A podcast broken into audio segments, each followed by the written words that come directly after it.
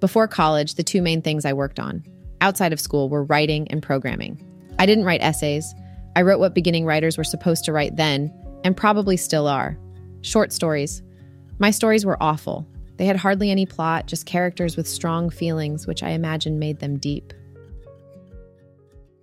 The first programs I tried writing were on the IBM 1401 that our school district used for what was then called data processing.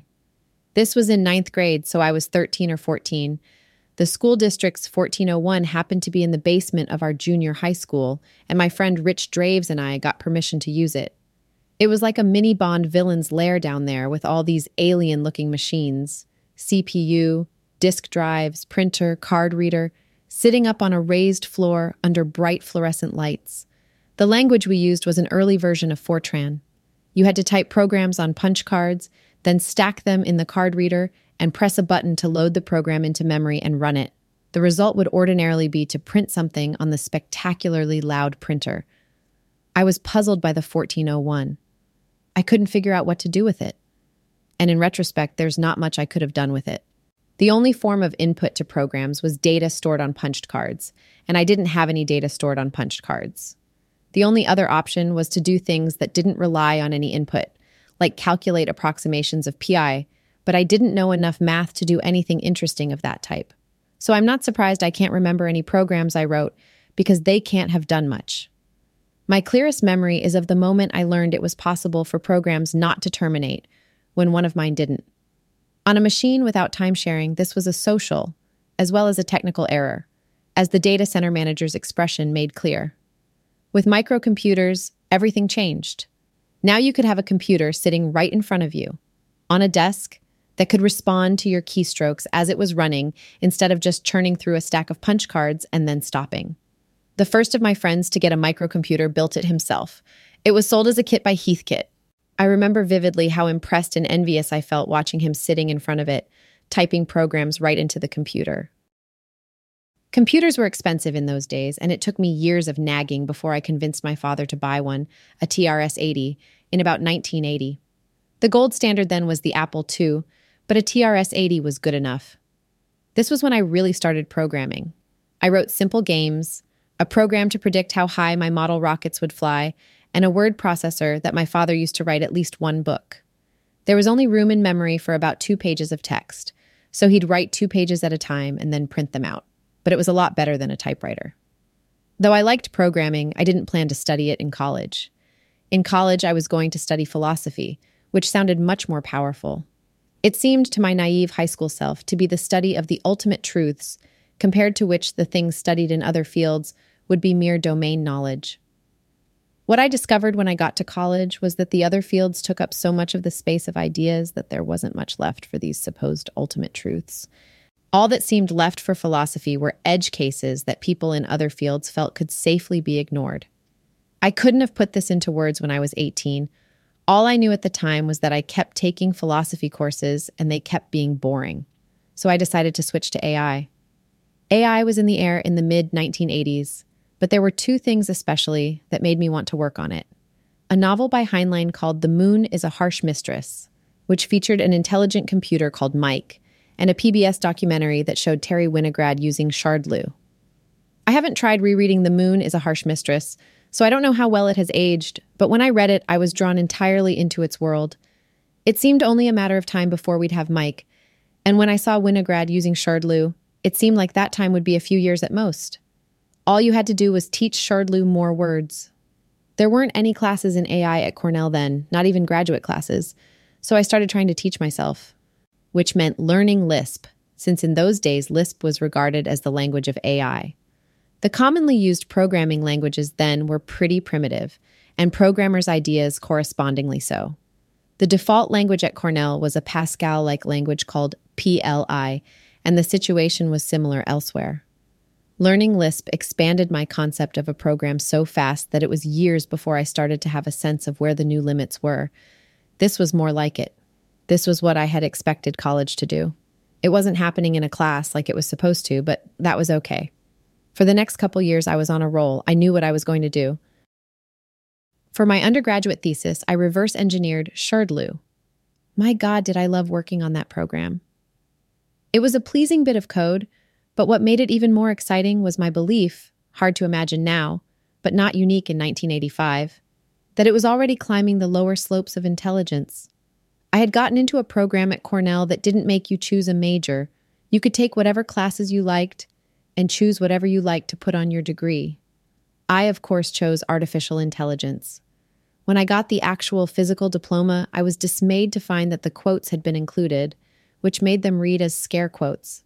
At the time, this bothered me, but now it seems amusingly accurate, for reasons I was about to discover. I applied to three grad schools MIT and Yale, which were renowned for AI at the time, and Harvard, which I'd visited because Rich Draves went there, and was also home to Bill Woods, who'd invented the type of parser I used in my SHRDLU clone. Only Harvard accepted me, so that was where I went. I don't remember the moment it happened, or if there even was a specific moment. But during the first year of grad school, I realized that AI, as practiced at the time, was a hoax. By which I mean the sort of AI in which a program that's told, the dog is sitting on the chair, translates this into some formal representation and adds it to the list of things it knows. What these programs really showed was that there's a subset of natural language that's a formal language, but a very proper subset. It was clear that there was an unbridgeable gap between what they could do and actually understanding natural language. It was not, in fact, simply a matter of teaching SHRDLU more words. That whole way of doing AI with explicit data structures representing concepts was not going to work. Its brokenness did, as so often happens, generate a lot of opportunities to write papers about various band aids that could be applied to it, but it was never going to get us Mike. So I looked around to see what I could salvage from the wreckage of my plans, and there was Lisp. I knew from experience that Lisp was interesting for its own sake and not just for its association with AI, even though that was the main reason people cared about it at the time. So I decided to focus on Lisp. In fact, I decided to write a book about Lisp hacking. It's scary to think how little I knew about Lisp hacking when I started writing that book. But there's nothing like writing a book about something to help you learn it. The book on Lisp wasn't published till 1993, but I wrote much of it in grad school. Computer science is an uneasy alliance between two halves theory and systems. The theory people prove things, and the systems people build things. I wanted to build things. I had plenty of respect for theory, indeed, a sneaking suspicion that it was the more admirable of the two halves but building things seemed so much more exciting. The problem with systems work, though, was that it didn't last. Any program you wrote today, no matter how good, would be obsolete in a couple decades at best. People might mention your software in footnotes, but no one would actually use it. And indeed, it would seem very feeble work. Only people with a sense of the history of the field would even realize that, in its time, it had been good.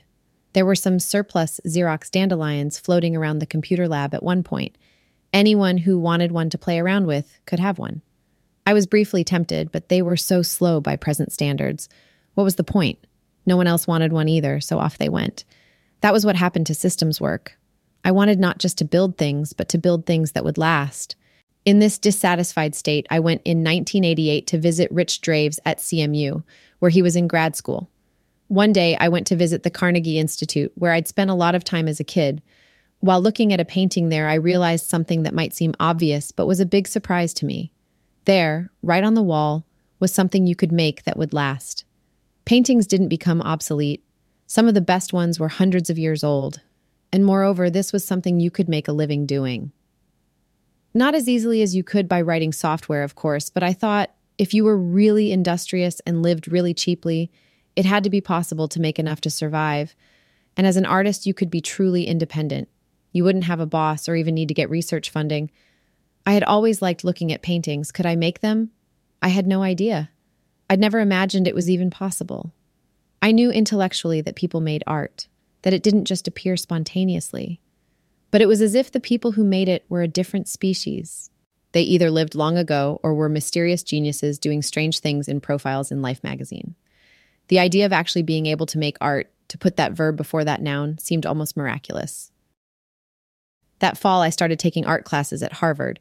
Grad students could take classes in any department, and my advisor, Tom Cheatham, was very easygoing.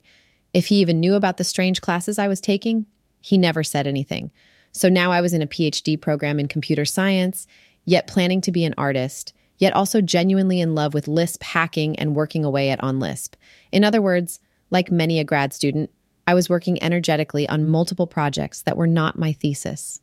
I didn't see a way out of this situation. I didn't want to drop out of grad school, but how else was I going to get out?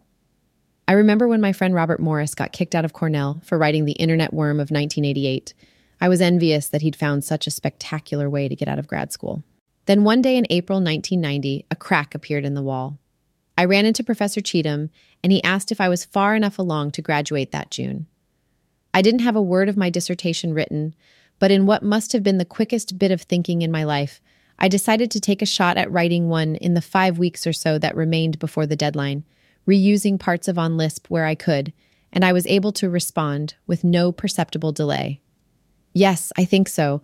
I'll give you something to read in a few days. I picked applications of continuations as the topic. In retrospect, I should have written about macros and embedded languages. There's a whole world there that's barely been explored. But all I wanted was to get out of grad school, and my rapidly written dissertation sufficed. Just barely. Meanwhile, I was applying to art schools. I applied to two RISD in the US and the Accademia di Belle Arti in Florence, which, because it was the oldest art school, I imagined would be good. RISD accepted me, and I never heard back from the Accademia, so off to Providence I went. I'd applied for the BFA program at RISD, which meant, in effect, that I had to go to college again. This was not as strange as it sounds because I was only 25 and art schools are full of people of different ages. RISD counted me as a transfer sophomore and said I had to do the foundation that summer. The foundation means the classes that everyone has to take in fundamental subjects like drawing, color, and design. Toward the end of the summer, I got a big surprise a letter from the Accademia, which had been delayed because they'd sent it to Cambridge, England instead of Cambridge, Massachusetts, inviting me to take the entrance exam in Florence that fall. This was now only weeks away.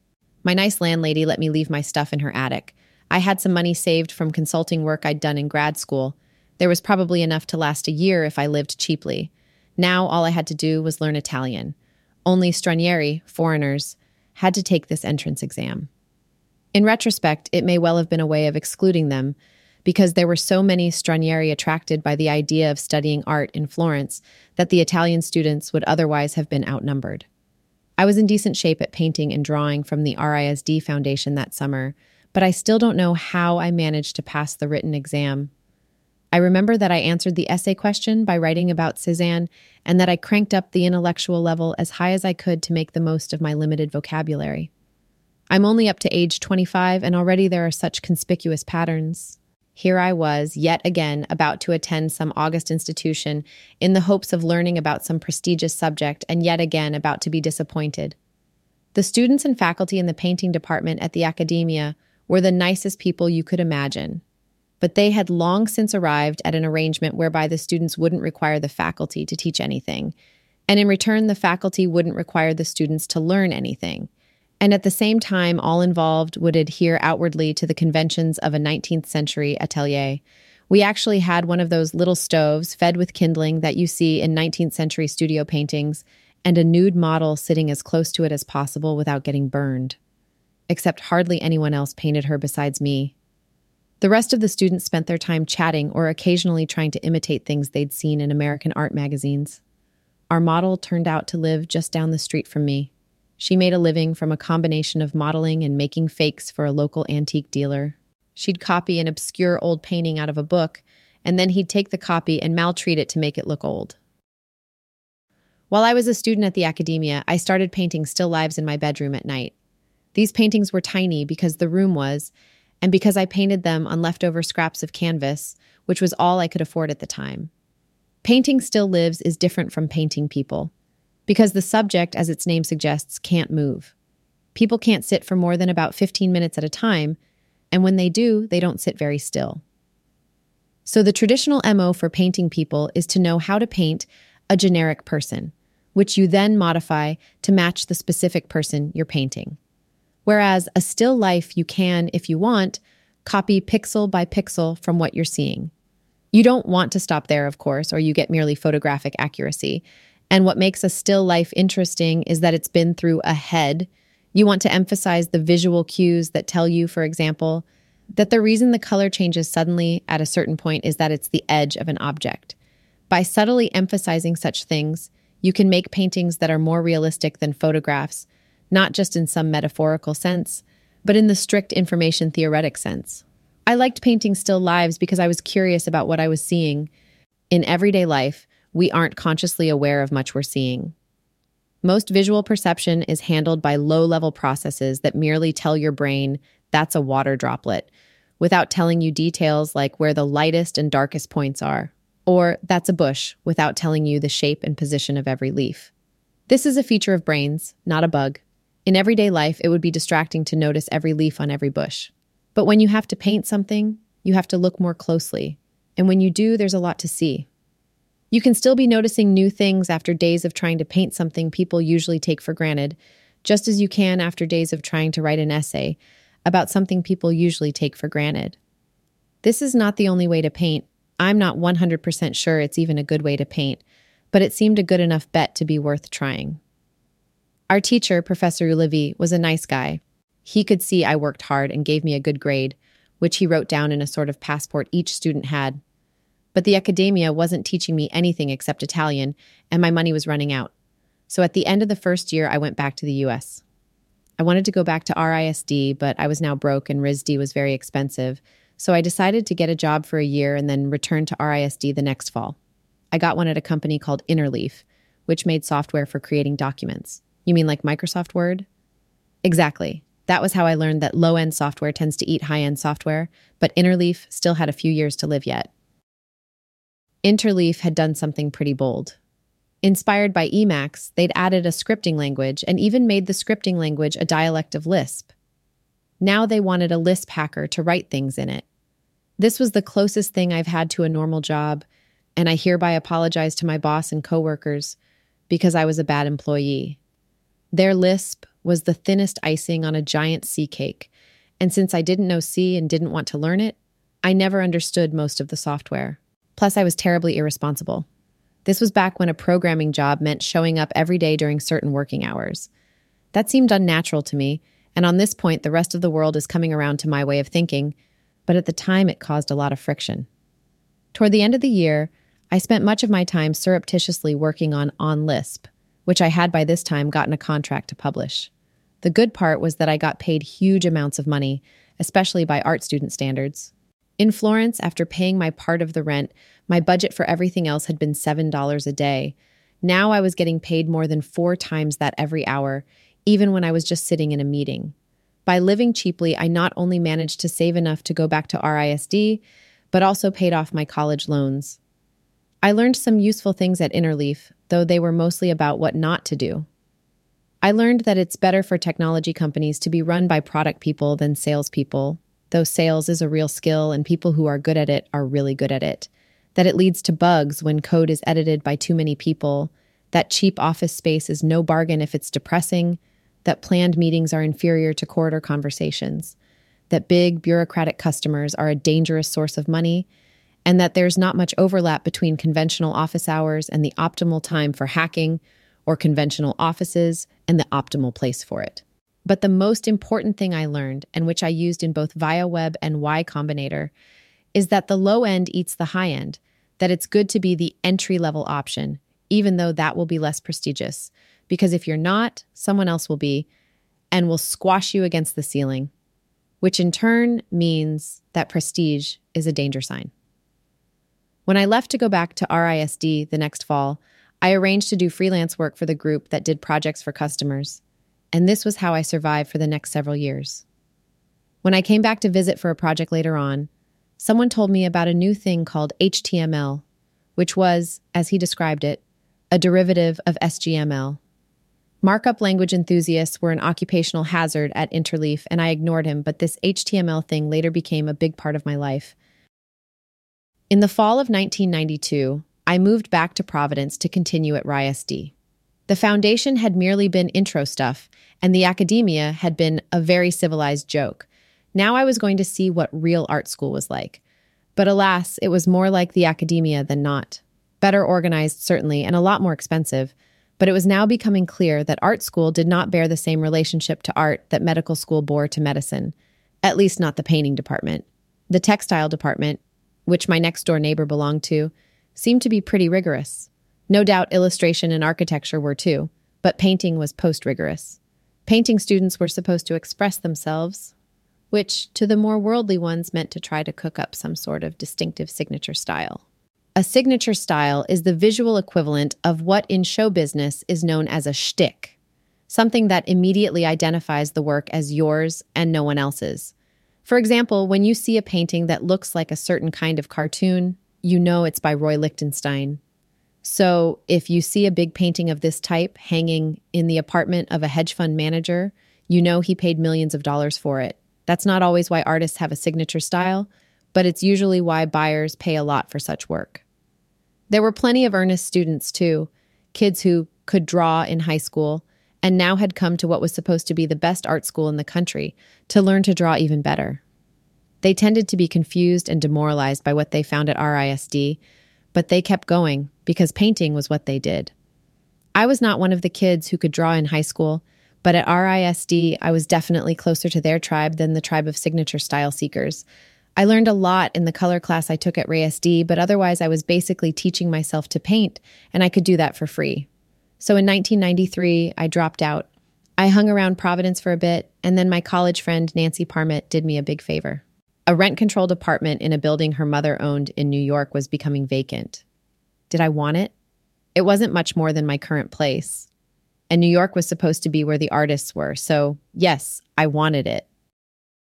Asterix comics begin by zooming in on a tiny corner of Roman Gaul that turns out not to be controlled by the Romans.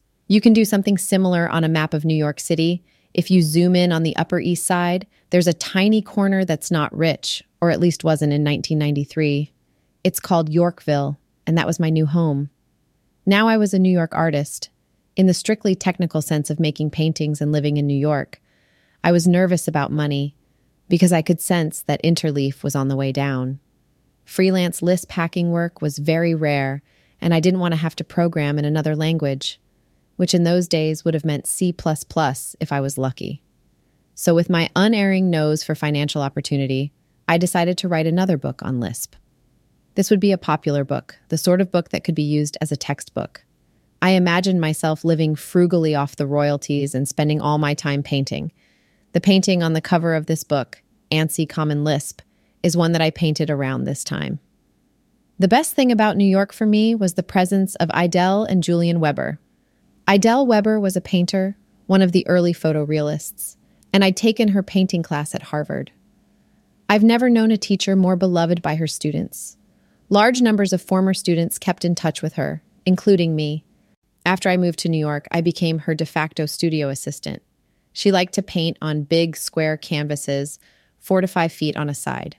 One day in late 1994, as I was stretching one of these monsters, there was something on the radio about a famous fund manager. He wasn't that much older than me and was super rich. The thought suddenly occurred to me why don't I become rich? Then I'll be able to work on whatever I want. Meanwhile, I'd been hearing more and more about this new thing called the World Wide Web.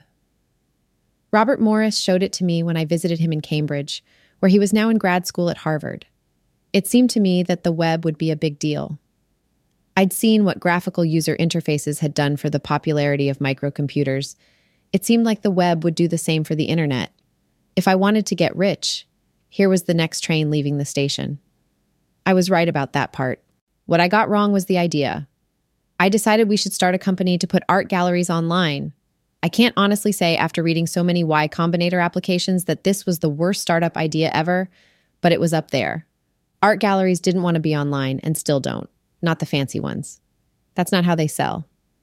I wrote some software to generate websites for galleries, and Robert wrote some to resize images and set up an HTTP server to serve the pages. Then we tried to sign up galleries. To call this a difficult sale would be an understatement. It was difficult to give away. A few galleries let us make sites for them for free, but none paid us. Then some online stores started to appear, and I realized that except for the order buttons, they were identical to the sites we'd been generating for galleries. This impressive sounding thing called an internet storefront was something we already knew how to build. So in the summer of 1995, after I submitted the camera ready copy of ANSI Common Lisp to the publishers, we started trying to write software to build online stores. At first, this was going to be normal desktop software, which in those days meant Windows software. That was an alarming prospect because neither of us knew how to write Windows software or wanted to learn. We lived in the Unix world, but we decided we'd at least try writing a prototype store builder on Unix. Robert wrote a shopping cart, and I wrote a new site generator for stores. In Lisp, of course. We were working out of Robert's apartment in Cambridge. His roommate was away for big chunks of time, during which I got to sleep in his room. For some reason, there was no bed frame or sheets, just a mattress on the floor. One morning, as I was lying on this mattress, I had an idea that made me sit up like a capital L. What if we ran the software on the server and let users control it by clicking on links? Then we'd never have to write anything to run on users' computers.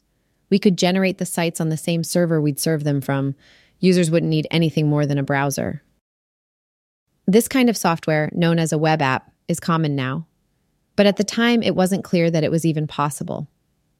To find out, we decided to try making a version of our store builder that you could control through the browser. A couple days later, on August 12th, we had one that worked. The UI was horrible, but it proved you could build a whole store through the browser without any client software or typing anything into the command line on the server. Now we felt like we were really onto something. I had visions of a whole new generation of software working this way. You wouldn't need versions or ports or any of that crap. At Interleaf, there had been a whole group called Release Engineering that seemed to be at least as big as the group that actually wrote the software. Now you could just update the software right on the server. We started a new company we called ViaWeb after the fact that our software worked via the web. And we got $10,000 in seed funding from Idelle's husband, Julian. In return for that and doing the initial legal work and giving us business advice, we gave him 10% of the company. 10 years later, this deal became the model for Y Combinators. We knew founders needed something like this because we'd needed it ourselves. At this stage, I had a negative net worth because the $1,000 or so I had in the bank was more than counterbalanced by what I owed the government in taxes. Had I diligently set aside the proper proportion of the money I'd made consulting for Interleaf? No, I had not. So, although Robert had his graduate student stipend, I needed that seed funding to live on. We originally hoped to launch in September, but we got more ambitious about the software as we worked on it. Eventually, we managed to build a WYSIWYG site builder in the sense that as you were creating pages, they looked exactly like the static ones that would be generated later, except that instead of leading to static pages, the links all referred to closures stored in a hash table on the server. It helped to have studied art because the main goal of an online store builder is to make users look legit. And the key to looking legit is high production values. If you get page layouts and fonts and colors right, you can make a guy running a store out of his bedroom look more legit than a big company. If you're curious why my site looks so old fashioned, it's because it's still made with this software. It may look clunky today, but in 1996, it was the last word in slick. In September, Robert rebelled. We've been working on this for a month, he said, and it's still not done. This is funny in retrospect because he would still be working on it almost three years later. But I decided it might be prudent to recruit more programmers and I asked Robert who else in grad school with him was really good. He recommended Trevor Blackwell, which surprised me at first because at that point I knew Trevor mainly for his plan to reduce everything in his life to a stack of note cards, which he carried around with him. But RTM was right, as usual. Trevor turned out to be a frighteningly effective hacker. It was a lot of fun working with Robert and Trevor. They're the two most independent minded people I know, and in completely different ways. If you could see inside RTM's brain, it would look like a colonial New England church. And if you could see inside Trevor's, it would look like the worst excesses of Austrian Rococo. We opened for business with six stores in January 1996. It was just as well we waited a few months, because although we worried we were late, we were actually almost fatally early. There was a lot of talk in the press then about e commerce, but not many people actually wanted online stores. There were three main parts to the software the editor, which people used to build sites in which I wrote, the shopping cart, which Robert wrote, and the manager, which kept track of orders and statistics, and which Trevor wrote. In its time, the editor was one of the best general purpose site builders. I kept the code tight and didn't have to integrate with any other software except Robert's and Trevor's, so it was quite fun to work on. If all I'd had to do was work on this software, the next three years would have been the easiest of my life. Unfortunately, I had to do a lot more, all of it stuff I was worse at than programming. And the next three years were instead the most stressful. There were a lot of startups making e commerce software in the second half of the 90s. We were determined to be the Microsoft Word, not the Interleaf, which meant being easy to use and inexpensive. It was lucky for us that we were poor, because that caused us to make Viaweb even more inexpensive than we realized. We charged 100 a month for a small store and $300 a month for a big one. This low price was a big attraction and a constant thorn in the sides of competitors, but it wasn't because of some clever insight that we set the price low. We had no idea what businesses paid for things. $300 a month seemed like a lot of money to us. We did a lot of things right by accident like that. For example, we did what's now called doing things that don't scale. Although at the time we would have described it as being so lame that we're driven to the most desperate measures to get users, the most common of which was building stores for them. This seemed particularly humiliating since the whole raison d'etre of our software was that people could use it to make their own stores, but anything to get users. We learned a lot more about retail than we wanted to know. For example, that if you could only have a small image of a man's shirt, and all images were small then by present standards. It was better to have a close up of the collar than a picture of the whole shirt. The reason I remember learning this was that it meant I had to rescan about 30 images of men's shirts. My first set of scans were so beautiful, too. Though this felt wrong, it was exactly the right thing to be doing. Building stores for users taught us about retail and about how it felt to use our software. I was initially both mystified and repelled by business and thought we needed a business person to be in charge of it. But once we started to get users, I was converted, in much the same way I was converted to fatherhood once I had kids. Whatever users wanted, I was all theirs. Maybe one day we'd have so many users that I couldn't scan their images for them, but in the meantime, there was nothing more important to do. Another thing I didn't get at the time is that growth rate is the ultimate test of a startup. Our growth rate was fine.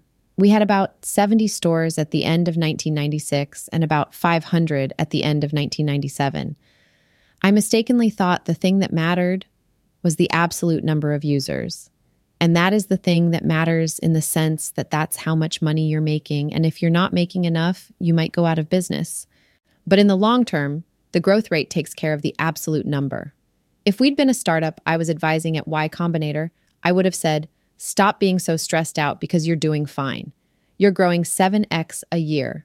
Just don't hire too many more people and you'll soon be profitable, and then you'll control your own destiny. Alas, I hired lots more people. Partly because our investors wanted me to, and partly because that's what startups did during the internet bubble. A company with just a handful of employees would have seemed amateurish. So we didn't reach break even until about when Yahoo bought us in the summer of 1998 which in turn meant we were at the mercy of investors for the entire life of the company. And since both we and our investors were noobs at startups, the result was a mess, even by startup standards. It was a huge relief when Yahoo bought us. In principle, our Viaweb stock was valuable. It was a share in a business that was profitable and growing rapidly. But it didn't feel very valuable to me. I had no idea how to value a business but I was all too keenly aware of the near death experiences we seem to have every few months. Nor had I changed my grad student lifestyle significantly since we started. So when Yahoo bought us, it felt like going from rags to riches. Since we were going to California, I bought a car, a yellow 1998 VW GTI. I remember thinking that its leather seats alone were by far the most luxurious thing I owned.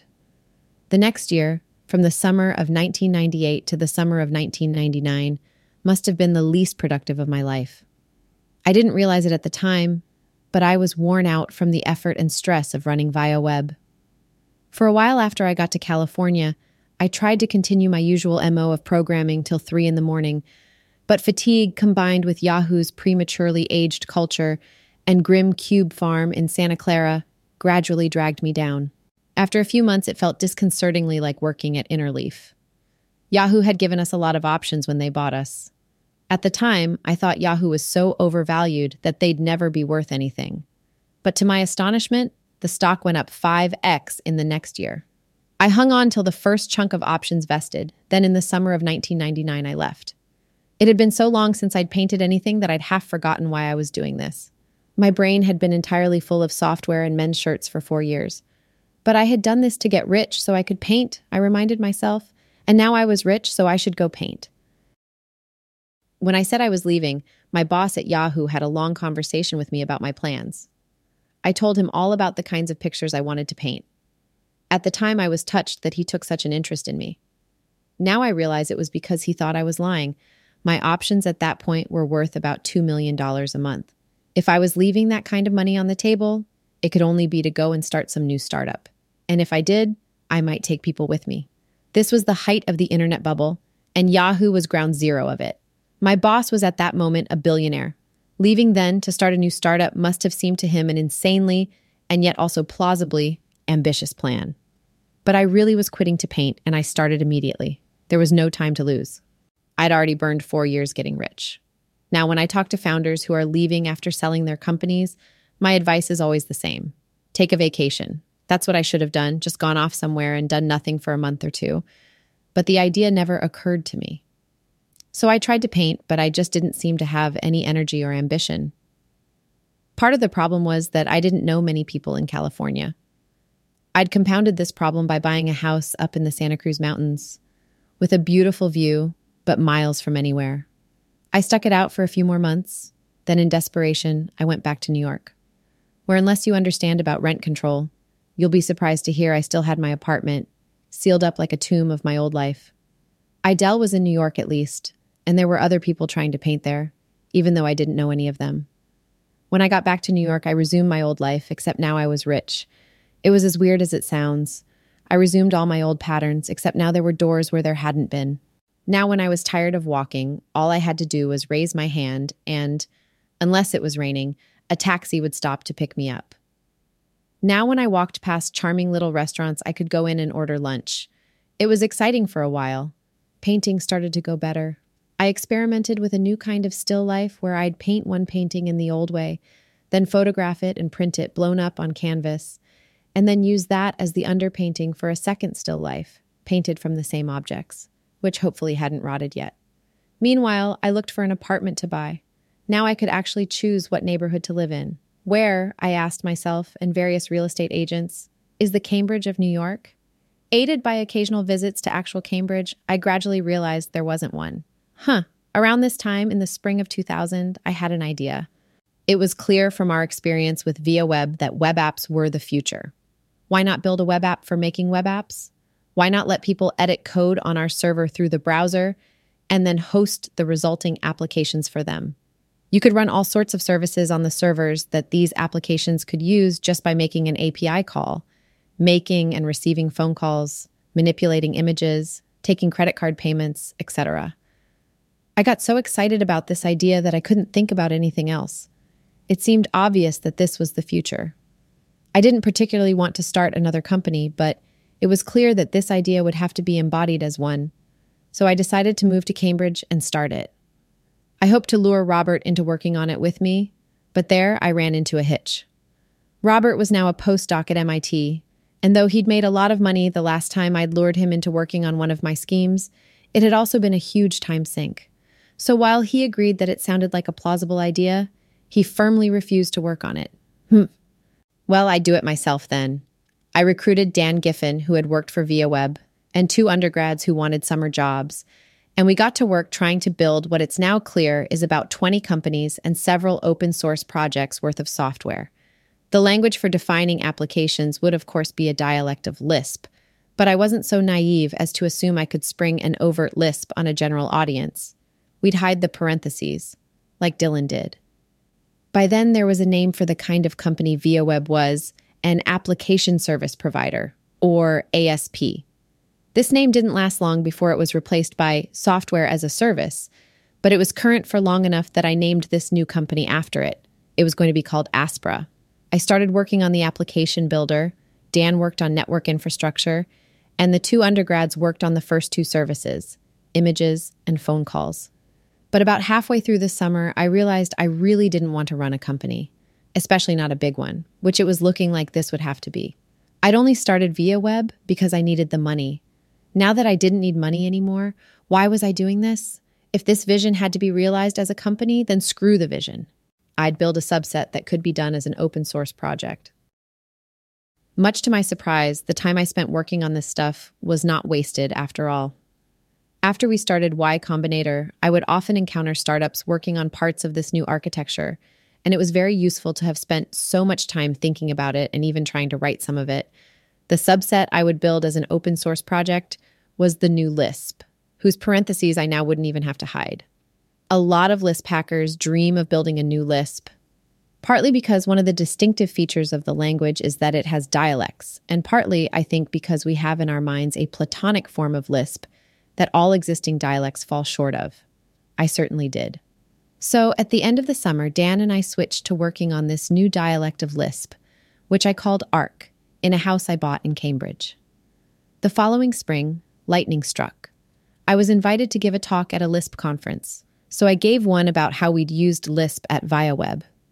Afterward, I put a postscript file of this talk online on paulgraham.com, comma, which I'd created years before using Viaweb but had never used for anything. In one day, it got 30,000 page views. What on earth had happened? The referring URLs showed that someone had posted it on Slashdot. Wow, I thought, there's an audience. If I write something and put it on the web, anyone can read it. That may seem obvious now, but it was surprising then. In the print era, there was a narrow channel to readers, guarded by fierce monsters known as editors. The only way to get an audience for anything you wrote was to get it published as a book, or in a newspaper or magazine. Now anyone could publish anything. This had been possible in principle since 1993, but not many people had realized it yet. I had been intimately involved with building the infrastructure of the web for most of that time, and a writer as well, and it had taken me eight years to realize it. Even then, it took me several years to understand the implications. It meant there would be a whole new generation of essays. In the print era, the channel for publishing essays had been vanishingly small. Except for a few officially anointed thinkers who went to the right parties in New York, the only people allowed to publish essays were specialists writing about their specialties. There were so many essays that had never been written because there had been no way to publish them. Now they could be, and I was going to write them. I've worked on several different things, but to the extent there was a turning point where I figured out what to work on, it was when I started publishing essays online.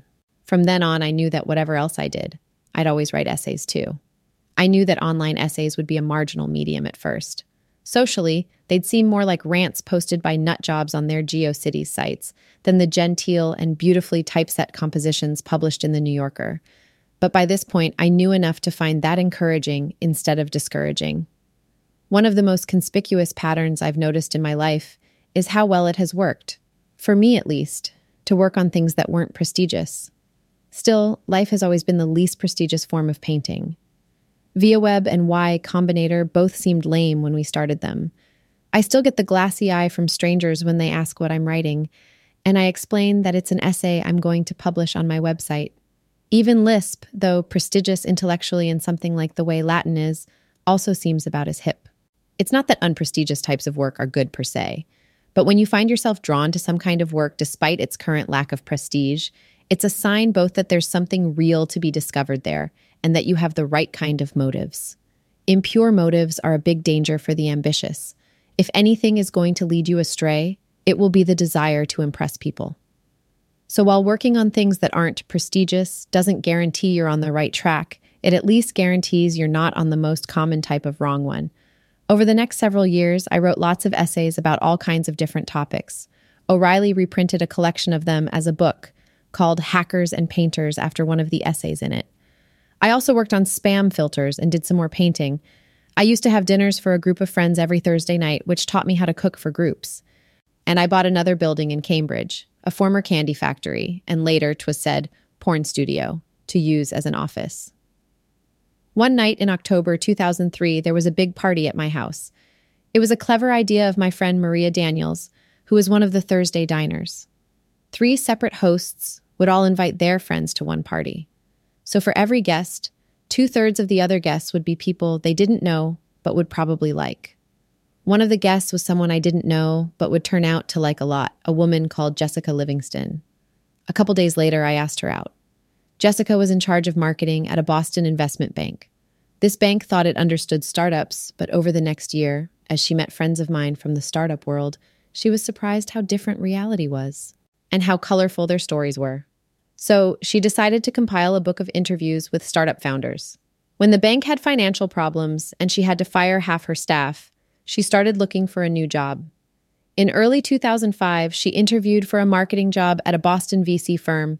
It took them weeks to make up their minds, and during this time, I started telling her about all the things that needed to be fixed about venture capital.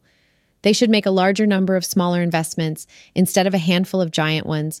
They should be funding younger, more technical founders instead of MBAs. They should let the founders remain as CEO, and so on. One of my tricks for writing essays had always been to give talks. The prospect of having to stand up in front of a group of people and tell them something that won't waste their time is a great spur to the imagination. When the Harvard Computer Society, the undergrad computer club, asked me to give a talk, I decided I would tell them how to start a startup. Maybe they'd be able to avoid the worst of the mistakes we'd made. So I gave this talk, in the course of which I told them that the best sources of seed funding were successful startup founders, because then they'd be sources of advice too, whereupon it seemed they were all looking expectantly at me. Horrified at the prospect of having my inbox flooded by business plans, if I'd only known, I blurted out, But not me, and went on with the talk. But afterward, it occurred to me that I should really stop procrastinating about angel investing. I'd been meaning to since Yahoo bought us, and now it was seven years later, and I still hadn't done one angel investment. Meanwhile, I had been scheming with Robert and Trevor about projects we could work on together. I missed working with them, and it seemed like there had to be something we could collaborate on. As Jessica and I were walking home from dinner on March 11th at the corner of Garden and Walker Streets, these three threads converged. Screw the VCs who were taking so long to make up their minds. We'd start our own investment firm and actually implement the ideas we'd been talking about. I'd fund it, and Jessica could quit her job and work for it. And we'd get Robert and Trevor as partners too. Once again, ignorance worked in our favor.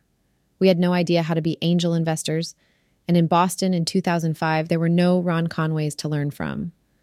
So we just made what seemed like the obvious choices and some of the things we did turned out to be novel. There are multiple components to Y Combinator, and we didn't figure them all out at once. The part we got first was to be an angel firm. In those days, those two words didn't go together. There were VC firms, which were organized companies with people whose job it was to make investments, but they only did big million dollar investments. And there were angels who did smaller investments but these were individuals who were usually focused on other things and made investments on the side. And neither of them helped founders enough in the beginning. We knew how helpless founders were in some respects because we remembered how helpless we'd been. For example, one thing Julian had done for us that seemed to us like magic was to get us set up as a company. We were fine writing fairly difficult software, but actually getting incorporated with bylaws and stock and all that stuff. How on earth did you do that? Our plan was not only to make seed investments, but to do for startups everything Julian had done for us. YC was not organized as a fund. It was cheap enough to run that we funded it with our own money. That went right by 99% of readers, but professional investors are thinking, wow, that means they got all the returns. But once again, this was not due to any particular insight on our part. We didn't know how VC firms were organized. It never occurred to us to try to raise a fund, and if it had, we wouldn't have known where to start.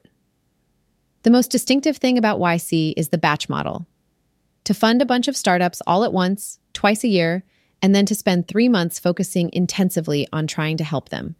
That part we discovered by accident, not merely implicitly, but explicitly due to our ignorance about investing. We needed to get experience as investors. What better way, we thought, than to fund a whole bunch of startups at once?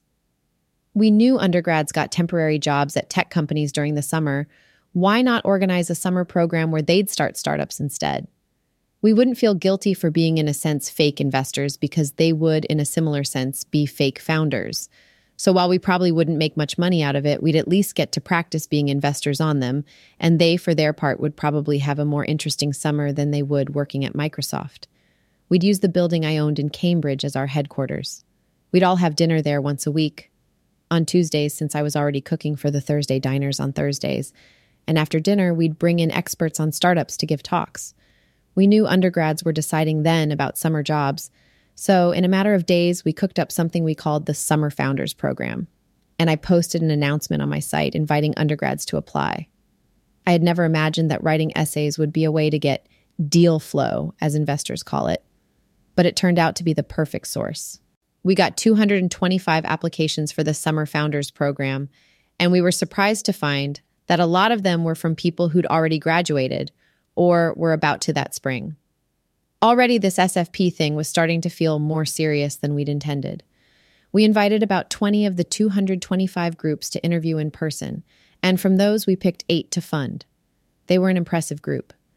That first batch included Reddit, Justin Kan, and Emmett Shear, who went on to found Twitch, Aaron Swartz, who had already helped write the RSS spec and would a few years later become a martyr for open access, and Sam Altman, who would later become the second president of YC. I don't think it was entirely luck that the first batch was so good. You had to be pretty bold to sign up for a weird thing like the Summer Founders Program instead of a summer job at a legit place like Microsoft or Goldman Sachs.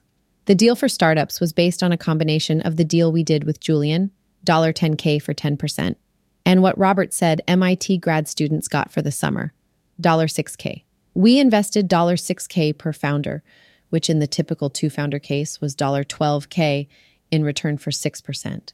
That had to be fair because it was twice as good as the deal we ourselves had taken. Plus, that first summer, which was really hot, Jessica brought the founders free air conditioners. Fairly quickly, I realized that we had stumbled upon the way to scale startup funding. Funding startups in batches was more convenient for us because it meant we could do things for a lot of startups at once, but being part of a batch was better for the startups too. It solved one of the biggest problems faced by founders the isolation.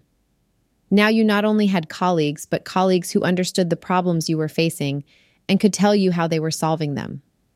As YC grew, we started to notice other advantages of scale. The alumni became a tight community dedicated to helping one another, and especially the current batch, whose shoes they remembered being in. We also noticed that the startups were becoming one another's customers. We used to refer jokingly to the YC GDP but as YC grows, this becomes less and less of a joke. Now, lots of startups get their initial set of customers almost entirely from among their batchmates. I had not originally intended YC to be a full time job. I was going to do three things hack, write essays, and work on YC. As YC grew, and I grew more excited about it, it started to take up a lot more than a third of my attention. But for the first few years, I was still able to work on other things. In the summer of 2006, Robert and I started working on a new version of Arc. This one was reasonably fast because it was compiled into Scheme. To test this new Arc, I wrote Hacker News in it. It was originally meant to be a news aggregator for startup founders and was called Startup News. But after a few months, I got tired of reading about nothing but startups. Plus, it wasn't startup founders we wanted to reach, it was future startup founders. So I changed the name to Hacker News and the topic to whatever engaged one's intellectual curiosity. HN was no doubt good for YC, but it was also by far the biggest source of stress for me. If all I'd had to do was select and help founders, life would have been so easy. And that implies that HN was a mistake. Surely the biggest source of stress in one's work should at least be something close to the core of the work. Whereas I was like someone who was in pain while running a marathon, not from the exertion of running, but because I had a blister from an ill fitting shoe. When I was dealing with some urgent problem during YC, there was about a 60% chance it had to do with HN and a 40% chance it had to do with everything else combined. As well as HN, I wrote all of YC's internal software in Arc. But while I continued to work a good deal in Arc, I gradually stopped working on Arc, partly because I didn't have time to, and partly because it was a lot less attractive to mess around with the language now that we had all this infrastructure depending on it. So now my three projects were reduced to two writing essays and working on YC. YC was different from other kinds of work I've done.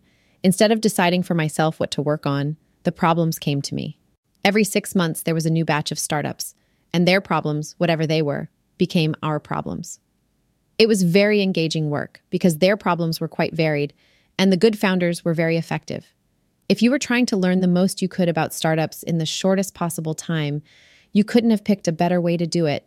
There were parts of the job I didn't like disputes between co founders, figuring out when people were lying to us, fighting with people who maltreated the startups, and so on. But I worked hard even at the parts I didn't like.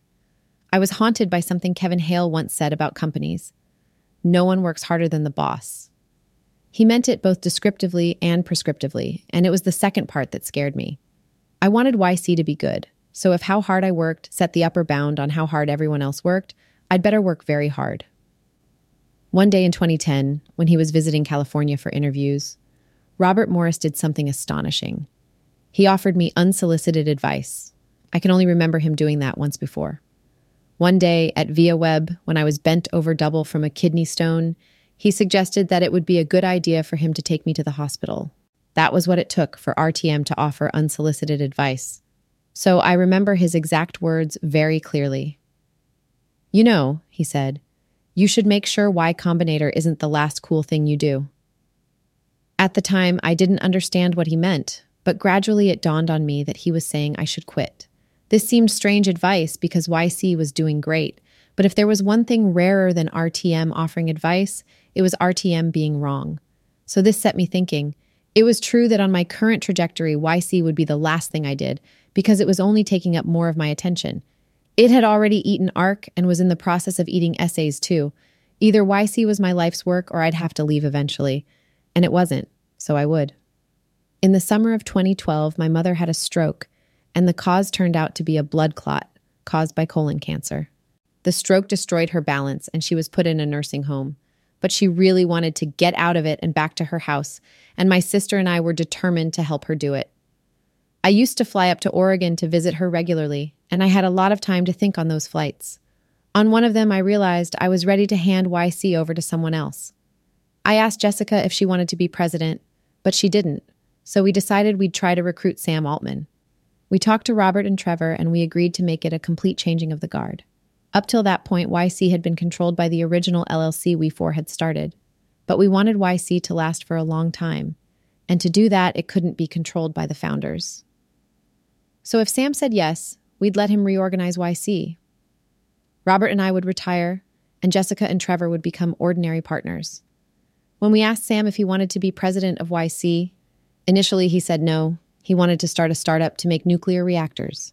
But I kept at it, and in October 2013, he finally agreed. We decided he'd take over starting with the winter 2014 batch. For the rest of 2013, I left running YC more and more to Sam, partly so he could learn the job, and partly because I was focused on my mother, whose cancer had returned. She died on January 15th, 2014. We knew this was coming, but it was still hard when it did. I kept working on YC till March to help get that batch of startups through demo day, then I checked out pretty completely. I still talk to alumni and to new startups working on things I'm interested in, but that only takes a few hours a week. What should I do next? RTM's advice hadn't included anything about that. I wanted to do something completely different, so I decided I'd paint. I wanted to see how good I could get if I really focused on it. So the day after I stopped working on YC, I started painting. I was rusty and it took a while to get back into shape, but it was at least completely engaging. I spent most of the rest of 2014 painting. I'd never been able to work so uninterruptedly before, and I got to be better than I had been. Not good enough, but better.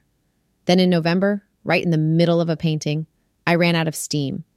Up till that point, I'd always been curious to see how the painting I was working on would turn out, but suddenly finishing this one seemed like a chore, so I stopped working on it and cleaned my brushes and haven't painted since. So far, anyway. I realize that sounds rather wimpy, but attention is a zero sum game. If you can choose what to work on and you choose a project that's not the best one, or at least a good one for you, then it's getting in the way of another project that is. And at 50, there was some opportunity cost to screwing around I started writing essays again and wrote a bunch of new ones over the next few months. I even wrote a couple that weren't about startups. Then in March 2015, I started working on Lisp again. The distinctive thing about Lisp is that its core is a language defined by writing an interpreter in itself. It wasn't originally intended as a programming language in the ordinary sense. It was meant to be a formal model of computation, an alternative to the Turing machine. If you want to write an interpreter for a language in itself, what's the minimum set of predefined operators you need? The Lisp that John McCarthy invented, or more accurately discovered, is an answer to that question. McCarthy didn't realize this Lisp could even be used to program computers till his grad student Steve Russell suggested it. Russell translated McCarthy's interpreter into IBM 704 machine language, and from that point, Lisp started also to be a programming language in the ordinary sense. But its origins as a model of computation gave it a power and elegance that other languages couldn't match. It was this that attracted me in college, though I didn't understand why at the time. McCarthy's 1960 Lisp did nothing more than interpret Lisp expressions. It was missing a lot of things you'd want in a programming language. So these had to be added, and when they were, they weren't defined using McCarthy's original axiomatic approach. That wouldn't have been feasible at the time. McCarthy tested his interpreter by hand simulating the execution of programs. But it was already getting close to the limit of interpreters. You could test that way. Indeed, there was a bug in it that McCarthy had overlooked. To test a more complicated interpreter, you'd have had to run it, and computers then weren't powerful enough. Now they are, though. Now you could continue using McCarthy's axiomatic approach till you'd defined a complete programming language. And as long as every change you made to McCarthy's Lisp was a discoveredness preserving transformation, you could, in principle, end up with a complete language that had this quality. Harder to do than to talk about, of course, but if it was possible in principle, why not try? So I decided to take a shot at it. It took four years, from March 26th, 2015 to October 12th, 2019. It was fortunate that I had a precisely defined goal, or it would have been hard to keep at it for so long. I wrote this new Lisp called Bel in itself in Arc. That may sound like a contradiction, but it's an indication of the sort of trickery I had to engage in to make this work. By means of an egregious collection of hacks, I managed to make something close enough to an interpreter written in itself that could actually run. Not fast, but fast enough to test. I had to ban myself from writing essays during most of this time, or I'd never have finished. In late 2015, I spent three months writing essays, and when I went back to working on Bel, I could barely understand the code. Not so much because it was badly written, as because the problem is so convoluted. When you're working on an interpreter written in itself, it's hard to keep track of what's happening at what level, and errors can be practically encrypted by the time you get them so I said no more essays till Bel was done. But I told few people about Bel while I was working on it, so for years it must have seemed that I was doing nothing, when in fact I was working harder than I'd ever worked on anything. Occasionally, after wrestling for hours with some gruesome bug, I'd check Twitter or HN and see someone asking, Does Paul Graham still code? Working on Bel was hard, but satisfying. I worked on it so intensively that at any given time I had a decent chunk of the code in my head and could write more there. I remember taking the boys to the coast on a sunny day in 2015 and figuring out how to deal with some problem involving continuations while I watched them play in the tide pools. It felt like I was doing life right. I remember that because I was slightly dismayed at how novel it felt. The good news is that I had more moments like this over the next few years. In the summer of 2016, we moved to England. We wanted our kids to see what it was like living in another country and since I was a British citizen by birth, that seemed the obvious choice. We only meant to stay for a year, but we liked it so much that we still live there. So most of Bel was written in England. In the fall of 2019, Bel was finally finished. Like McCarthy's original Lisp, it's a spec rather than an implementation, although, like McCarthy's Lisp, it's a spec expressed as code.